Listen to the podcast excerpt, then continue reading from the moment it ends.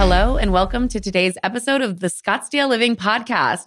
I have a fantastic guest on today, Dr. Tyler Enders. He's an orthopedic surgeon over at AZ Ortho. Thank you so much for coming on. Thank you for having me, Amber. Um, this is exciting today because I think you guys know I'm a physical therapist. So it's really special when I get to have orthopedic surgeons on, um, mostly because people have tons of questions about why their body hurts and what they can actually do about it. And so I really like these episodes. Um, you're the second orthopedic surgeon I've had on. And so I'm really excited to feature you today. Thank you. Thank you for taking the time. Yeah, thanks for having me. How was your day today? Hectic, busy as always. Were you in surgery? No, I was in clinic today. Okay, so that's like seeing patients. They come into seeing the new office. and- patients, uh, seeing patients after surgery, patients that we've been working up, doing physical therapy or in injections or following up on MRIs or any diagnostic images, stuff like that. so people don't really always know, but if they have joint pain, first, what do you treat?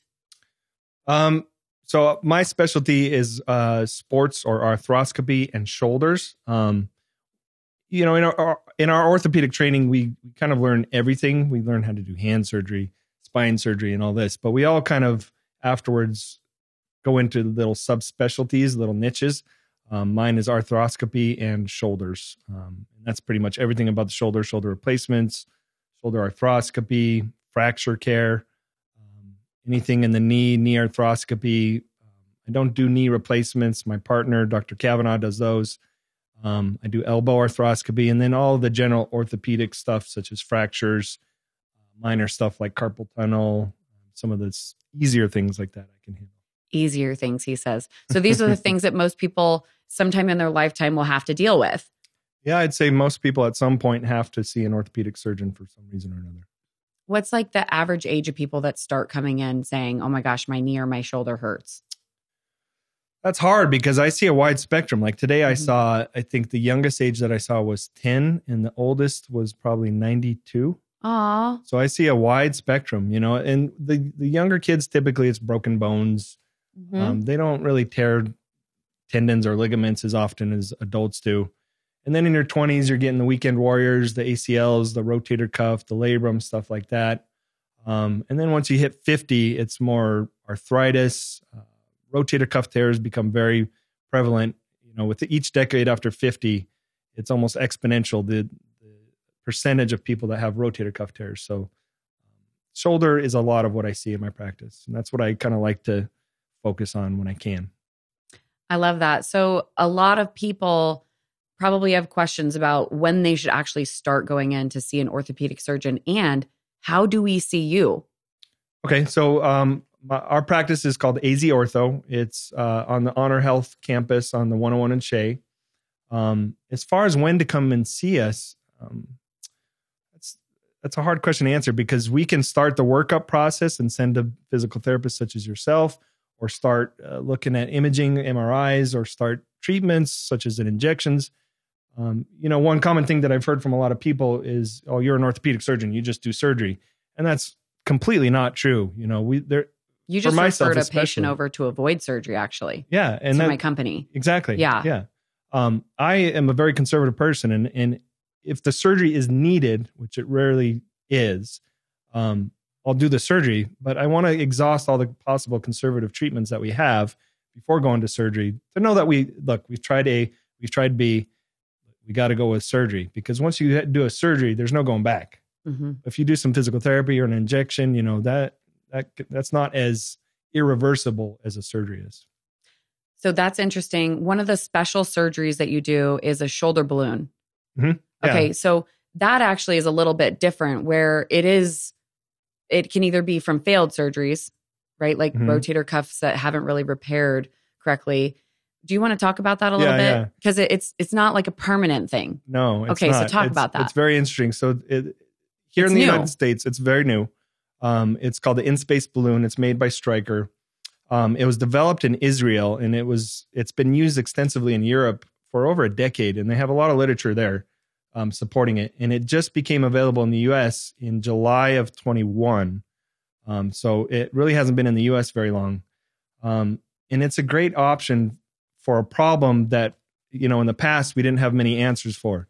Um, so who's who's an ideal patient? It's a patient that has a massive irreparable rotator cuff tear, and that can either be from a failed surgery or they tore the rotator cuff decades ago.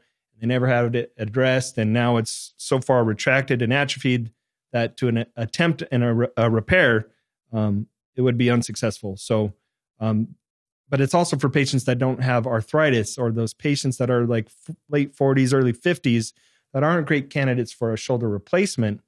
Um, and and basically, I liken it to it's almost like a breast implant. It's a little bag um, that you put right here underneath the the bony part of your shoulder, and you inject it with saline so it fills up. And what it does is it pushes the humerus down, kind of replicating the role of the rotator cuff to allow the deltoid to be able to function and take over um, the the motion and the power for the uh, the efficient rotator cuff. So it's like a window that swings up, but it keeps hitting an overhang. So we're creating space so that it can still swing open. Correct, and it's it's giving the deltoid a, a better lever arm. It's putting the deltoid back on stretch, and it's depressing the humeral head so that so that motion can be restored. Mm-hmm. And it and, and, yes, it is uh, bioabsorbable. So within t- ten to twelve months, um, your body does degrade it. However, the interesting thing is, in all these studies, you know, they've done these big meta analyses, which are basically just looking at all the different published research out there. And they followed it for five years and 10 years. And they've demonstrated that even though the balloon degrades within 10 to 12 months, um, at this five year and this 10 year mark, the patients retain their motion mm-hmm. and they retain their pain uh, alleviation from the surgery. Yeah, that's amazing. It is. And it's, you know, it's, it's not like a shoulder replacement where once you do the shoulder replacement, you've removed the humeral head, you've removed bone. You can't go back from that. This is a 15, 20 minute procedure. You're in, you fill up the balloon, you're out. Um, and it's, it, you're not really burning a lot of bridges like you are with a lot of other surgeries. Yeah. I do love that. That's amazing. I do too. Um, and the fact that your body basically starts relearning how to do it the correct way just because you put something in there. It doesn't have to yeah. be permanent. It's not metal. Um, you mm-hmm. know, there's so many advantages to that. Yeah. And who knows how many people could be helped by that. What, so you said 40s and 50s. What about if I have like uh, an 80 year old woman who has like terrible muscle mass and it's because her rotator cuff is over lengthened?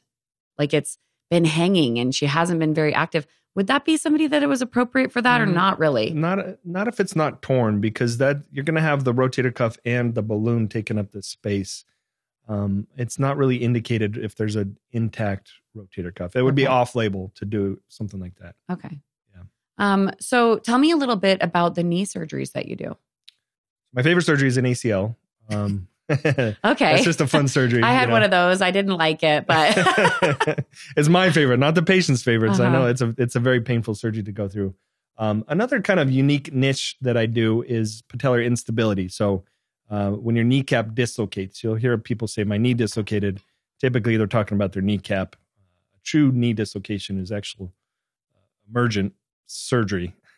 this is different, but um, anyways, the way that I approach this, there's different reasons for patellar or kneecap instability, and I and I can go into depth about that, but I won't because there's a lot of different reasons and a lot of different angles that we measure. But um, one of the interesting techniques that I do that uh, was developed by Fulkerson, who is kind of the name in patellar instability, at least in our world in orthopedics. Um, he did what's called an MQTFL reconstruction. So it's basically reconstructing a ligament here on the inside of the knee. Um, but instead of the the standard or the go to, which is MPFL, which a lot of people do, the the downside to the MPFL is that they have to drill into the bone. Mm-hmm. have to put anchors into the bone. With my technique, which was developed by Fulkerson, um, it's all soft tissue. We, we go through the quad tendon, and we're avoiding any complications that you can have with the kneecap. And his results have been equivalent to the to the other procedure. So um, I think it's a unique surgery that I do in that uh, it's a little bit easier and better outcomes. I feel for that. Very cool. What is downtime after surgeries usually? People ask that. They seem like they don't know, but when somebody comes into AZ Ortho, what's the information that you're giving them? So, you know, I know it depends on each surgery. Yeah, it does. But what is the if you had a, a knee injury, then a shoulder injury, and you had to have something done, what's the procedure that you do with the least downtime and what's the one with the most downtime or rehab process? Yeah, I, I'd say a general rule uh, for both knee and shoulder is about six weeks of some type of protecting your repair. Mhm. If it's a fracture, if it's a ligament reconstruction, if it's a rotator cuff tendon, something like that. Usually it's about six weeks of protecting it, whether it be by a sling or a knee immobilizer or some other form uh, of protection. And then after that, you slowly start advancing in both your motion and strength and and activities. But I'd say the general rule is about four to six weeks, Mhm. and then you start pushing it up with people like you. Thank you. Yeah. Yeah. Um, we've gotten to see some cool cases together. We had a guy that fell and broke his shoulder, and it was pretty complicated. Yeah. He's doing amazing right Yes, now, yeah. and your surgery was fantastic. Um, there, he did not want to have surgery, but like you said, you talked to him, you did the whole process, you monitored him with several imaging procedures that were definitely required because unfortunately when this guy had fallen he went to the ER and he just had one image done and that image didn't really show the depth of the injury unfortunately because x-rays mris you know ct scans they all have different like variable levels of what you're really looking at and Yeah. how deeply you can get detailed um you know we're talking like a high def camera versus like those little things you used to use at a wedding um, and so, you know, when you have something that's really complex like that, it was just so fantastic to actually have a doctor that I'm like, hey, this is going well, this is not going well. And we really got to come up with a plan of care together Yeah. um, that I felt comfortable with. And the surgery itself was absolutely amazing. Yeah. He was adamant that he was not going to get a surgery, but there was, even from the very first time I saw him, I was like, this is going to need to be addressed. Yep. Um, and so compliant. He's amazing. Yeah. Um, do you find that your patients are typically compliant after surgery? or is that really hard? And and how do you feel about that? it's it's hit or miss. Um, I'd say the gen- to be 100% compliant, no one really is. Um, and I- I'd say we kind of expect that and build into our Mm. thought process about how we treat it um, as far as immobilization and stuff like that. And we kind of be a little bit over conservative a little bit sometimes Mhm. just to kind of expect those types of non-compliance issues or or okay this guy's going to be doing way too much let's just you know keep him in a sling for a little bit longer you know um so yeah it, it's hard to predict those things but we just try and overemphasize you know my personal strategy with surgeries i give them a packet before the surgery telling them what to expect uh, red flags things to look out for what to be calling for what to get worried about. And then after the surgery when we begin physical therapy i for most of my surgeries i have a whole detailed protocol which i give to the patient to bring to the therapist. Um, and and they're just guidelines. They're not you know i'm not a communist where you have to do this you have to do this do this. But they're guidelines for the patient and for the physical therapist um, to get an idea of what they should be doing what they should be working on and things to avoid Yeah, definitely. So important. It's a recipe card, but it doesn't really, it's like cooking, not baking. Yeah, exactly it's Uh-huh. like jazz music do you play any instruments? yeah, i do yeah. You do? i do yeah What do you play? Um, for about 20 years, I played the drums. And then when I left uh, Colorado, I started playing the guitar. I just picked up the guitar and You just picked it up. Yeah. Those are smart people things, you guys. just picked up guitar. Um, my family's highly musical, and Oh, I know you have a bunch of kids. And my mom's dream was like to basically have the Von Trapp family. Yeah. Um, so she wanted all of us to play a different instrument. We all what do you play? sing. You play some? I can play piano and clarinet. Clarinet was like my big one. I wanted to play oboe, but we couldn't afford an oboe. But my dad got this clarinet at a garage sale for like twenty five dollars. When I used to go to music school Mhm. during the summers, Yeah. um, Band camp, I, you mean? Band camp. I went to band camp. Uh, I had different tone Uh-huh. than everybody else, and my sectional instructor he basically said, "You have like a super high handmade wooden clarinet that sounds very different. It's like a it was awesome. But I used to play with like the army band, and I was always in this like I played in high school. I did too. I was in middle school, played in high school, but I had an unfair advantage. My godfather was the band director, Okay. so Yeah. you know, I, it was cool. But he also got me an oboe through the school, so I was able to also learn oboe because the school purchased one, and I was able to use it. Oh. How cool is that? Yeah, that's awesome. My mom taught violin. Like music's huge. Yeah. But um, the other cool thing about music is it lights your brain up like in a completely Mhm. different way. Oh yeah. Yeah. It's a it's like 10 languages at once. Mhm. It's so amazing. Yeah, I have a. I, I got my kids a little keyboard, so they, they put. I, I took piano lessons when I was a kid too, so I can, still remember a few little things. But um, they like to just. It's one of those things that has all the beats too, so they, yes. they dance like around with that. Um, a lot of times I'll play the guitar at night to kind of put them to sleep. Um, I don't. I don't have any so classical training. I just play by ear. I just no. Do, do, do, do, do. Wow. Yeah. Okay. That's amazing. People who can play like like you mentioned jazz, who can hear music and play the instrument. Yeah. That don't need to be able to read music. I do not have that talent, not even close. I'm the It's opposite. I could. amazing to watch. I could never read music. wow. I was always by ear, and that's like when I played the drums. I love jazz band because it's you don't. It doesn't matter what the sheet says. You just play to the beat. there's something called um, synesthesia, and it's where you mix sensory systems together. Mhm. Like people can look at math and see music, Yeah, I've heard of that. Before. you know, like or Yeah. s- or hear music and see color. Mhm. Like it's it's amazing. I think those people are like true geniuses. That's not me. improv is fairly genius, though. It really is to be able to hear something and then play it through something you only have heard your fingers move. Basically, that's amazing. Um, so tell us a little bit about your family. You have a bunch of kids. I do. I know your wife. That's how we met. yeah, yeah. so I have three young kids, uh, two girls and a boy, um, nine, seven, and almost five. Got ten more days, and he's gonna be five. My little guy. I like your countdown. He's probably telling you every day. Um, and then I re- I got remarried this year in January to Audrey, my wife, who you know. Beautiful. Um, and she is pursuing a career in acting. She's currently in LA, actually, at an acting course. Um, just started about two years ago, and already within two years, she's had a lot of success. So So cool. it's really cool to watch Yeah, this whole proud of her. process. You know, from the acting classes to you know little student films to I I got to see her on a big screen already, which is really cool. Is- was that this weekend? No, no, no, no. Oh, okay. Um, that was a couple months ago, actually. That's she has two shows on Amazon now. What are Amazon they? Prime. Scottsdale is the TV series, and then uh, Twelve Steps to Recovery is a, is a full length movie. Actually, Wow. Yeah. Oh my gosh, that's really cool. Yeah. When is she back? um, Monday. Okay. Back Monday. How is it like, you know, at the house now? You're in charge. you have everything. it's good. She's the glue. You know, she's because of her her career choice. She she gets to help out a lot with the kids. I have my kids 50-50.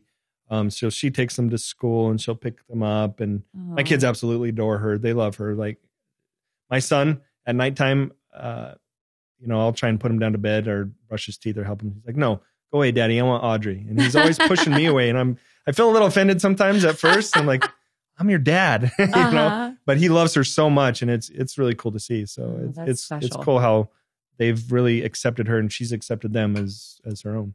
That's so special. Yeah. that's beautiful. And we probably have more in the future. Yeah, that's Yep. exciting. Yeah. You guys will have beautiful children. Thank you. guys have a beautiful family. Absolutely gorgeous.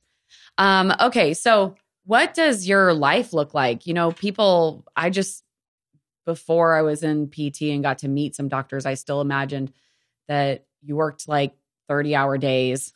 Feels like and I'm sure, yeah, I'm Yeah. sure. So what is it, what does it look like? What do you do for fun? Do you have time for like actual I life? I do.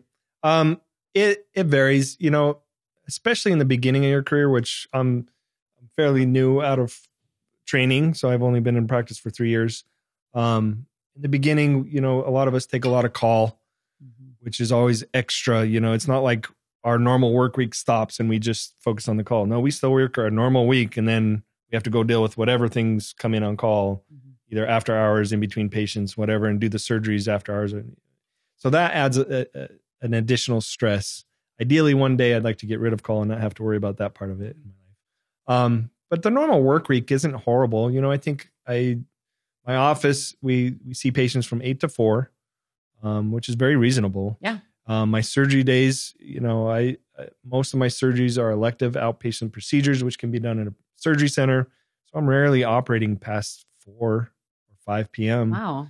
Um, now there's work to be done at home. There's Mhm. notes and stuff, and eh, you know patients to answer and stuff like that. But it just becomes a little bit normal and routine, and um, you kind of just get ex- you accept this lifestyle where you're kind of always feeling like you rush to do this or do this or answer this, and you kind of learn to multitask very well and juggle a lot of things. Sometimes better than others. Like yesterday, I wasn't too good good at juggling that and you kind of forget things i need my own personal assistant as well sometimes but I just hired a personal assistant, and it's like I was telling Dr. Enders before this that I feel like Christmas came early. It's the best thing I've ever done for myself. I'm really excited because I often feel like I'm juggling 20 things and getting none done. yeah It becomes overwhelming. So I can only imagine, like, my list of stuff to do every day it's I, I never get through it it's just what can i what can i take off you have to like triage stuff yes. okay what needs to be done today what needs to be done tomorrow what can i put off until this weekend or when i have a little bit more time and that's kind of i guess the key is just triaging Yes. appropriately triaging Oh my gosh. Yeah. Otherwise, the list just grows into an unmanageable mess. And then you're like, I have to hide this list. Yeah. I have to hide it. Where's the closet? I got to shut the door on that. Um, I, and I, I, I think having a family like my wife, she's completely understanding.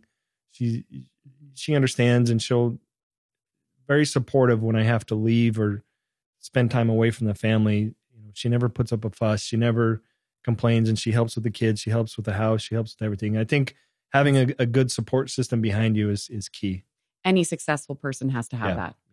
Period. Doesn't matter if you're a surgeon or, you know, you work at Circle K. If you don't have the support to get your job done, you cannot do it effectively. Even in office, a million jobs behind that. even Yeah. in office, our MAs, you know, our surgery scheduler, there's a whole team. You know, when you come in and see a doctor and you have to go through surgery, you don't realize how many different people get involved in that whole process. You know, the physical therapist, the surgery scheduler, the front desk people, the people at the hospital to schedule the surgery. You know, there's so many people involved just for one person mm-hmm. that kind of work behind the, the scenes. And and when one of those parts are defunct or missing, that makes the parts for everybody else a lot more difficult.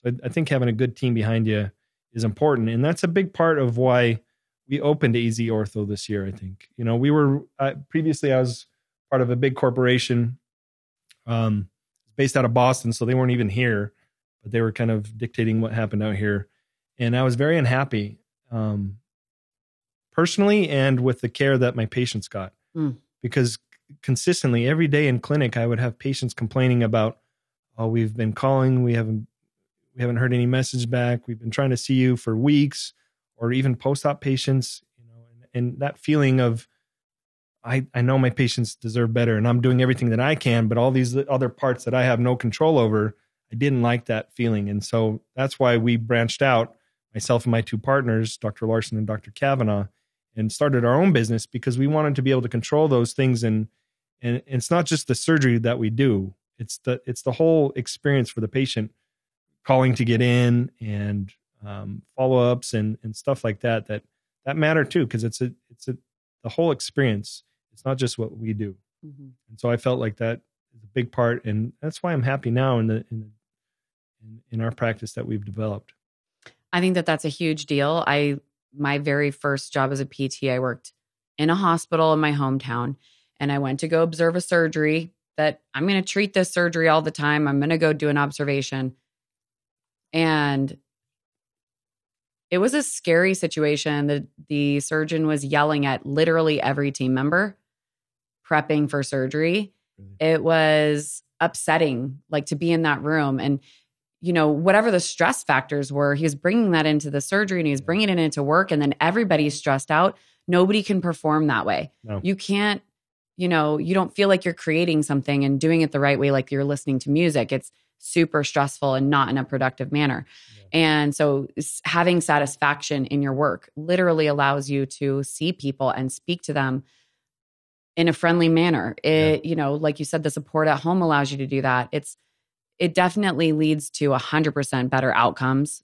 It I remember working in those environments and just sometimes wanting to cry when I went home. It was Mhm. just so overwhelming and I it's hard not to take it anywhere else outside of work. And I think everybody who's ever worked a job they hated can feel like that. So when you do find something that's the balance that you like, you're like, you know, I get out at 4, I have some notes to do like that's it. Yeah. You're making it. And Yeah. you're not just making it for you, you're making it for your patients. Yeah. You're making it for your team. You're making it for the front office. So I applaud you for taking that step. It's awesome. Thank you. Um, I rem- you mentioned about your partners, Dr. Kavanaugh and Dr. Larson. So, um, touch on what they do. Mm-hmm. Yeah. I know what they do, but tell people what what Yeah. all the things you guys treat. of course.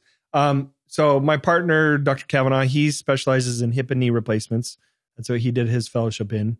Um, his unique uh, uh, surgery that he does is called the Jiffy Knee, and he's been doing a lot of marketing about this. Mhm. And a lot of people, f- f- even outside of Arizona, have been hearing about this, which is amazing. Jiffy like peanut butter brand, like Yep. Jiffy knee. Yeah. the Jiffy Knee. Um, Quick and easy. but basically, it's just a different approach to the to the knee replacement surgery. Nothing else has changed, but for decades we've done this incision right over the top of the knee, hmm and we kind of disrupt the extensor mechanism. You know, cutting through the quad and the and part of the patellar retinaculum. Um, his goes all medial, and everything is kind of just folded over. And and the big part in the recovery is that you know when you bend your knee like this, when you have this incision here, and you have your extensor mechanism, it goes on stretch by bending the knee. hmm And this medial incision, when you bend it, actually releases tension here. And so they're gaining motion much quicker. Uh, their pain med requirements are much lower. And it's just amazing seeing the results of his surgery. Like, I would refer my mom and my, my, my best friends, anybody to him to have this type of knee replacement done if needed. Um, and then my other partner, Dr. Larson, he's a foot and ankle specialist. He is a podiatrist by training, but he is a zebra in our world because he actually did an orthopedic foot and ankle fellowship, which not a lot of podiatrists do. So he does way more than a standard podiatrist. Um, he does a lot of total ankle replacements, uh, minimally invasive bunion surgery. Um, so basically, from shoulder to t- toe, we have everything covered except for the back. Uh, We don't do any back. Okay, so not the back, not necks, no. I do some hand stuff. Any like uh, you know in depth reconstructive surgeries for the hand, I, I don't do those. But carpal tunnel, Dupuytren's, trigger fingers, simpler things like that, I can treat. Um, what about people with gout? I've been seeing a lot of people with gout pop up. Have you? And yeah, and then later, if they kind of either didn't identify it early on, it looks like they have like massive bone spurs and they can't extend their toe, and it's like nuts. Is that something that Dr. Larson sees? Yeah, I, I, he'll see anything from in, in the foot. He, he, he does a lot. Hmm. Um, his training out there was phenomenal, and there's a number of guys here actually in the Phoenix area that have done the same fellowship as him. There's only one in the country too that does this orthopedic foot and ankle that allows podiatrists to come in and train in that setting, Wow. along other orthopedic surgeons. So All right. Um, let's go back to the shoulder. We talked about the balloon procedure, but we Mm-hmm. didn't talk about others. So, what are the other big shoulder surgeries that you like to do, or that are like kind of your forte? I guess. yeah, rotator cuff obviously is probably the most common one. Mhm. Um, and when I approach a rotator cuff, you know, there's different augments that we can do nowadays that I've been, excuse me, adding. Um, one of them is a is it's like a dermal patch to kind of reinforce your repair, Mhm. or if you have one of those partial thickness tears that you're you're kind of 50-50, do I leave it or do I take it down and repair it? Well, with this new patch, uh, that has been, you know, there's many different iterations of it um, with many different country companies. Um, but the patch that I use, it's nice and thick and easy to de- deploy and easy to use. I think it's a great addition to augment the the rotator cuff repair. Mhm. Um, shoulder instability, um, and then shoulder replacements. I do a fair number of shoulder replacements too. So, shoulder replacements have been around a little while. And I think that when they first came out, people were like, what? Like, just, well, what am I going to be able to do with this afterward? And some of them come out really amazing. Yeah. I had a lady that like went back to play tennis, like, she was fine. Yeah. Um, you know, some of the limitations that I usually end up seeing though are like they can't quite reach up the middle of their back, which is not that uncommon when you have a shoulder that stops moving anyway. Yep. In any form. Um, what about frozen shoulder? A lot of people have frozen shoulder. Yeah. Um, tell people about what that is. Frozen shoulder is uh, when your body, for whatever reason, um, produces a lot of scar tissue. And so there's three main phases that I, that we uh, discuss with frozen shoulder. There's a freezing, a frozen, and a thawing stage. So in the beginning, it starts with a lot of pain. You have a lot of pain, don't know why, um, have difficulty sleeping, and then you start to lose motion on top of that. And by the end of the freezing and up towards the frozen stage, a lot of times they can't lift their arm above shoulder height and they can't really extend out and they, they lose a lot of their motion. Yeah, my mom couldn't smack us in the back of the car anymore. She's like, ah, That's a good thing ah." then, right? Yeah, Yeah. no, yeah. We were like, ha, oops. Score one for the frozen shoulder. Yeah. Um, and then there's the thawing phase, which eventually a lot of those, uh, a lot of that scar tissue will kind of just break up on its own and they'll start to regain motion. It's it's a process that we define as self-limiting in that if given enough time, a lot of times this will resolve on its own. However, that can take a long, long time. It can take over a year, sometimes two.